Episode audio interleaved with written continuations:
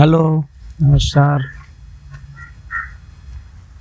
मैं आशा करता हूँ मेरे पॉडकास्ट सुनकर आपको मज़ा आ रहा होगा और आपके जीवन में नई नई इंसाइट्स जो है रोज़ जन्मती होगी। तो आज मैं दोबारा आपके सामने पेश हूँ एक नई कहानी और एक नए कोट के साथ शुरू करूँगा इस पॉडकास्ट को। कोट बड़ा ही फ़ेमस है। आपने I am sure social media का ज़माना है। कहीं ना कहीं किसी के स्टेटस में, किसी फेसबुक या इंस्टाग्राम वॉल पर इसे ज़रूर पढ़ा होगा। ये कोट है जलालुद्दीन रूमी का। जी हाँ जिसे बहुत लोग रूमी के नाम से भी जानते हैं। तो जलालुद्दीन रूमी जो थे, एक बहुत ही अद्भुत सूफी फ़कीर हुए और बहुत प्यारे व्यक्ति है। उनके विषय में बात करने के लिए मुझे अलग से एक बड़ा पॉडकास्ट बनाना पड़ेगा। सो so, उनका एक फ़ेमस कोट है कि the door is always open और उसे फिर और आगे पता नहीं रूमी जी ने कहा या किसी और ने कहा कि actually there was no door है ना? तो जीवन में भी ऐसे ही होता है कि दरवाज़ा सदा से खुला होता है। या ऐसे कह लो कि दरवाज़ा भी नहीं है, आपको बस निकल जाना है। सो ये कोट बहुत कुछ कहता है, अपने आप में एक बहुत बड़ा संदेश है, जो भी लोग अपनी आध्यात्मिक यात्रा में लगे हुए हैं तो उनको लग रहा है कि कोई दरवाज़ा है जो कि खुलेगा और वो पार निकल जाएँगे। सो रूमी ऐसे लोगों पर व्यंग करके कहते हैं कि the door is always open actually there was no door so what you are looking for ना मतलब कोई दरवाज़ा ही नहीं है। तुम्हें तो बस पार या तुम फिर जब कोई दरवाज़ा नहीं है कोई फ्रेम नहीं है तो तुम कहाँ से पार भी होगे? ऐसे। सो so, बहुत प्यारी कहानी एक मैंने सुनी है जो ओशो से मैंने सुनी थी पहली बार। तो ये कहानी है सिकंदर की। सिकंदर जब भारत आया तो उसे किसी ने कहा कि भारत में किसी फकीर से ज़रूर मिलना, कोई साधु से ज़रूर मिलना, भारत साधुओं का देश है, अद्भुत देश है। तो तुम्हें बहुत मदद होगी। तुम्हारी दुनिया जीतने की जो लड़ाई है, उसमें तुम्हें बहुत मदद मिलेगी। सिकंदर ने ये सलाह ले ली और भारत आया तब। जहाँ वो ठहरा था, वहाँ पे एक समंदर किनारा था पास ही और उसे पता चला कि यहाँ एक बहुत पहुँचा हुआ फ़कीर रहता है। सो सिकंदर ने अपने सिपाही भेजे, जैसे कि अक्सर राजा करते हैं, और उस फकीर को बुला भेजा। फकीर ने कहा, मैं नहीं आऊँगा। जी हाँ फकीर कहता है, मैं नहीं आऊँगा।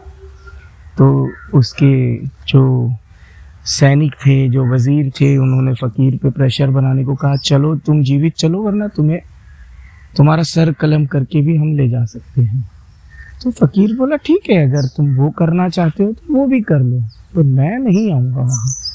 ऐसे। सो अब क्योंकि सिकंदर के ऑर्डर्स थे, उस फ़कीर से मिलने की चाह थी तो उसे मारा तो जा नहीं सकता था। तो सिकंदर को जाके उनके वज़ीरों ने और सैनिकों ने बताया कि वो फ़कीर तो मना कर रहे हैं आने से। तो आपको ही जाना होगा। तो सिकंदर दूसरे दिन दोपहर का खाना वाना खा के शाम को उस फ़कीर के पास जाते हैं। शाम में वो फ़कीर मस्ती से समंदर किनारे लेटे होते हैं। उनके बगल में एक कुत्ता लेटा होता है और सिकंदर जाके खड़ा होता है, कहता है, महान सिकंदर तुमसे मिलना है। और फ़कीर हंसता है, बोले, फ़कीर को वो सिकंदर पूरी कहानी बताता है, उसके सपने के बारे में बताता है कि वो दुनिया जीतना चाहता है। तो फ़कीर उससे एक सवाल पूछता है कि, तुम दुनिया जीत के क्या कर लोगे? मतलब एक ही दुनिया है ना? उसको तुम जीत भी जाओगे, फिर क्या करोगे? तो सिकंदर स्तब्ध हो जाता है, क्योंकि आज तक किसी ने उसे ये नहीं पूछा होता है। और उसने कभी सोचा भी नहीं होता है कि हाँ एक ही तो दुनिया है, ऐसे मैं पूरी जीत भी लूँ, फिर मैं करूँगा क्या?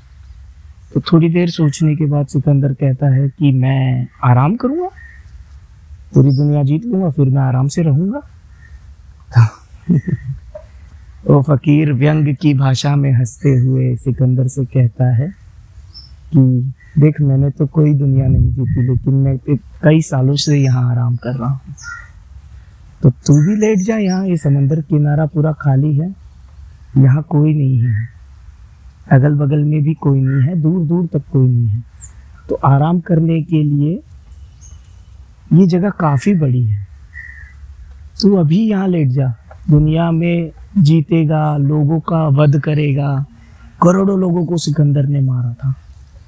और करोड़ों लोगों को तू मारेगा, क्योंकि तूने अभी आधी दुनिया ही जीती है, आधी जीतनी बाकी है। तो और करोड़ों लोगों को मारेगा। और फिर मॉरल क्या है, तेरा पर्पस क्या है? आराम करना। सो तू यही कर सकता है। अभी अपने सैनिकों को वापस भेज दे। और अभी तू आराम क्यों नहीं करता? है ना? बाकी का जीवन आराम से बिता। तो सिकंदर, पूरी तरह उसके पास कोई शब्द नहीं थे। बहुत गहरी चोट लगी उसे। और हम सब भी जीवन में एक दौड़े जा रहे हैं, दौड़े जा रहे हैं, दौड़े जा रहे हैं, क्योंकि हमको भी लगता है कि एक दिन इस दौड़ को हम कोई अंजाम तक ले जाएँगे और वहाँ रुक के आराम करेंगे। तो हम सब में कहीं ना कहीं सिकंदर है।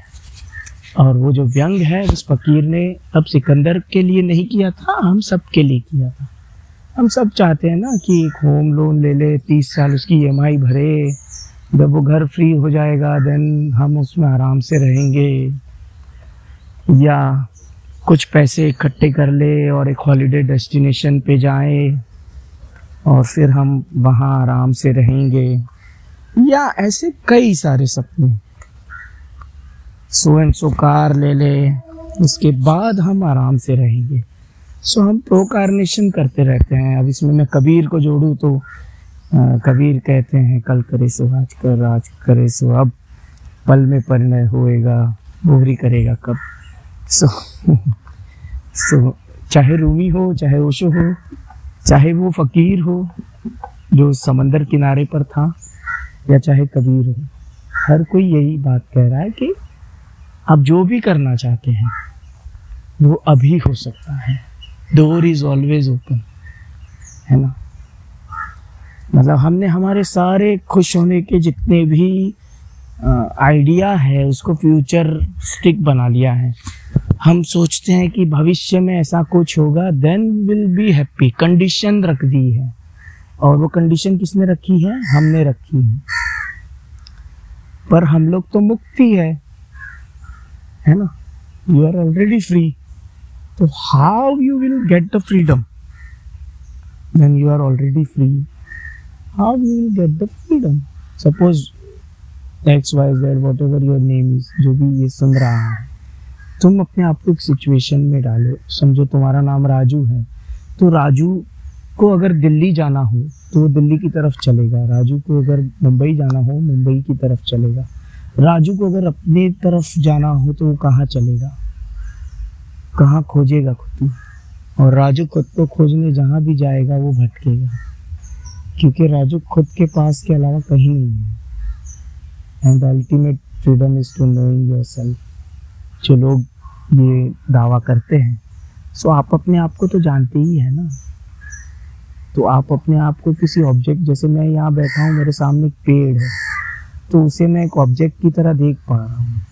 पर क्या राजू खुद को एक अलग राजू, जो कि बाहरी ऑब्जेक्ट होगा, उस तरह कभी देख पाएगा? कभी नहीं देख पाए। सो आप जो भी करना चाहते हैं ना, खुशियों को पोस्टपोन ना करें प्रोकारनेशन ना करें उनका, और और आज़ादी अभी और यहीं है। आप किसी नौकरी में खुश नहीं है, आप वहाँ से बाहर चले जाइए। आप किसी अब्यूसिव रिलेशनशिप में हैं, आपके पास चॉइस है ना, हमेशा है कि आप उस रिश्ते को ख़त्म करके वहाँ से बाहर जा सकते हैं। पर आपकी अपनी मन की सुरक्षाएँ हैं, नौकरी छोड़ दूँगा तो ई का क्या होगा या मुझे वो घर खरीदना है उसका? सी तो माइंड आपको उस सिचुएशन से कभी बाहर नहीं आने देगा। और अगर आपका एटीट्यूड ऐसा रहा कि चलो देख लेंगे, कुछ ना कुछ कर लेंगे, है ना? तो आप उस सिचुएशन से एक बार तो बाहर आ जाइए, है ना? The ultimate happiness is that ना, कि एक बार आप बाहर आ गए। अब जीवन भर आप एक ऐसी नौकरी में है जहाँ पर आप खुश ही नहीं है। या जीवन भर आप एक ऐसे रिश्ते में हैं जहाँ दोनों लोग खुश नहीं हैं उस रिश्ते से? और ये हर चीज़ पे आप ऐसे स्टडी सब्जेक्ट चूज़ कर लिया है। सपोज़ सोसाइटी के प्रेशर में लोग साइंस ले लेते हैं, नहीं लेना चाहते हैं, वो आर्ट्स पढ़ना चाहते हैं। सो आप ऐसे किसी कोर्स में हैं जिसमें आप नहीं होना चाहते। So you are the one जिसे पहले पता चलता है कि वो ये काम नहीं करना चाहता। उसके लिए आपको किसी गुरु की, किसी मोटिवेशनल स्पीकर की भी ज़रूरत नहीं है। कोई counsellor education counsellor relationship counsellor इन सब की भी ज़रूरत नहीं है। है ना? ये सब इंटेलेक्चुअल लोगों के द्वारा बनाए गए रोज़गार हैं, ताकि वो लोगों को ये बताए कि आपको उन सब की ज़रूरत। आप पहले व्यक्ति हो जिसे पता चलता है। जैसे कि आप एक बच्चे की एनोलॉजी देखिए। एक बच्चा अगर आप उसे गोदी में उठाते हो और वो आपके पास नहीं रहना चाहता, वो रोने लगता है। ठीक है? तो एक बच्चा भी इतना जानता है कि वो कहाँ नहीं रहना चाहता। जैसे ही उसे पता चलता है कि वो इस व्यक्ति के पास नहीं रहना चाहता, वो रोना शुरू कर देता है। और जैसे ही अपनी माँ के पास जाता है, वो चुप हो जाता है। तो एक बच्चा भी ये बात जानता है। या मैं कहूँ कि आप बचपन से ये बात जानते हैं कि आप क्या करना चाहते हैं, क्या नहीं करना चाहते? कहाँ रहने से आप चुप रहेंगे और कहाँ आप चिल्ला कर रोएँगे? So door is always open and there was no door there is no door ये रूमी कहते हैं। यही उस फकीर ने सिकंदर को समझाया कि तू अभी आराम कर ले, लेकिन उसने कंडीशन रखी थी कि मैं दुनिया जीत के आराम करूँगा। और यही हम सब भी जीवन में करते हैं। कि हम ये करेंगे यहाँ जाएँगे ये खा लेंगे, ये पहन लेंगे, ये चीज़ ले लेंगे, ये ले लेंगे, वो ले लेंगे, वहाँ रहने लगेंगे। ये फला फला व्यक्ति के साथ हमारा कुछ हो जाएगा, है ना? सो ये सारी चीज़ें हमने अपने आप को रोक रखा है, एक दरवाजे में बाँध रखा है। हमें लाइटेंड हो जाएँगे। If I could spiritual person जो अपनी सीकिंग जारी रखे हैं, उसमें कोई बुराई नहीं है, पर आध्यात्मिक लोगों ने अपनी एक बाधा बना के रखी है कि हम लाइटेंट हो जाएँगे तब हम खुश हो जाएँगे। या जो भेंट सन्यासी हैं पुराने वो कहते हैं परमात्मा का दर्शन करेंगे तब शांति मिलेगी तब सुखी हो जाएँगे। सो so, एक तितली जब तितली के पास कोई ऐसा डेस्टिनेशन नहीं कि ये करूँगी या ये होगा तब मैं खुश होंगी या चहकूँगी। वो उसका स्वभाव है चहकते रहना ना। तो हम भी नेचर के हिस्से हैं। तो हमारा भी ये स्वभाव ही होना चाहिए कि हम चहकते रहें, महकते रहें।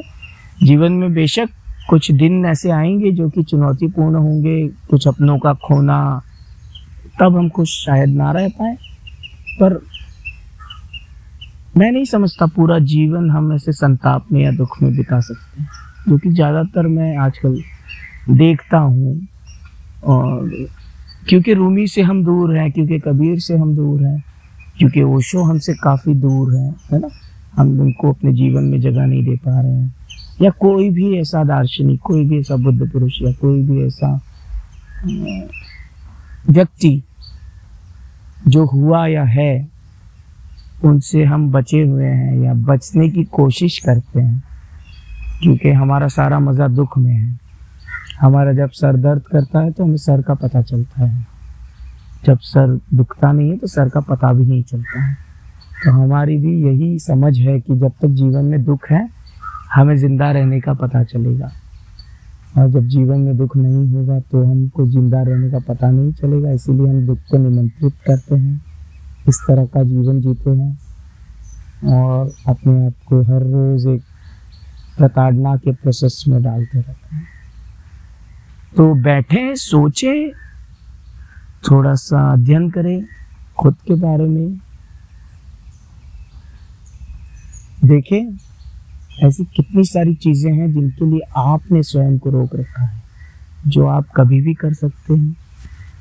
तो खुद को खुश रखने के लिए वो सब चीज़ें करें और मेरा पॉडकास्ट सुनते रहें। अगर आप चाहते हैं, मैं और ज़्यादा पॉडकास्ट बनाऊँ किसी विषय में आप मुझसे बात करना चाहते हैं, किसी विषय को लेके मेरी समझ को आप जानना चाहते हैं तो आप बेशक मुझे मैसेज कर सकते हैं, मुझे फ़ोन कर सकते हैं, मुझे ईमेल कर सकते हैं। मैं अपनी सीमित समझ के हिसाब से कोशिश करूँगा आपसे बात करने की। थैंक यू सो मच मेरे साथ ये वक्त बिताने के लिए, मेरे साथ होने के लिए, अपने ज़िंदगी में से 10-15 मिनट मुझे देने के लिए। Thank you so much love you bye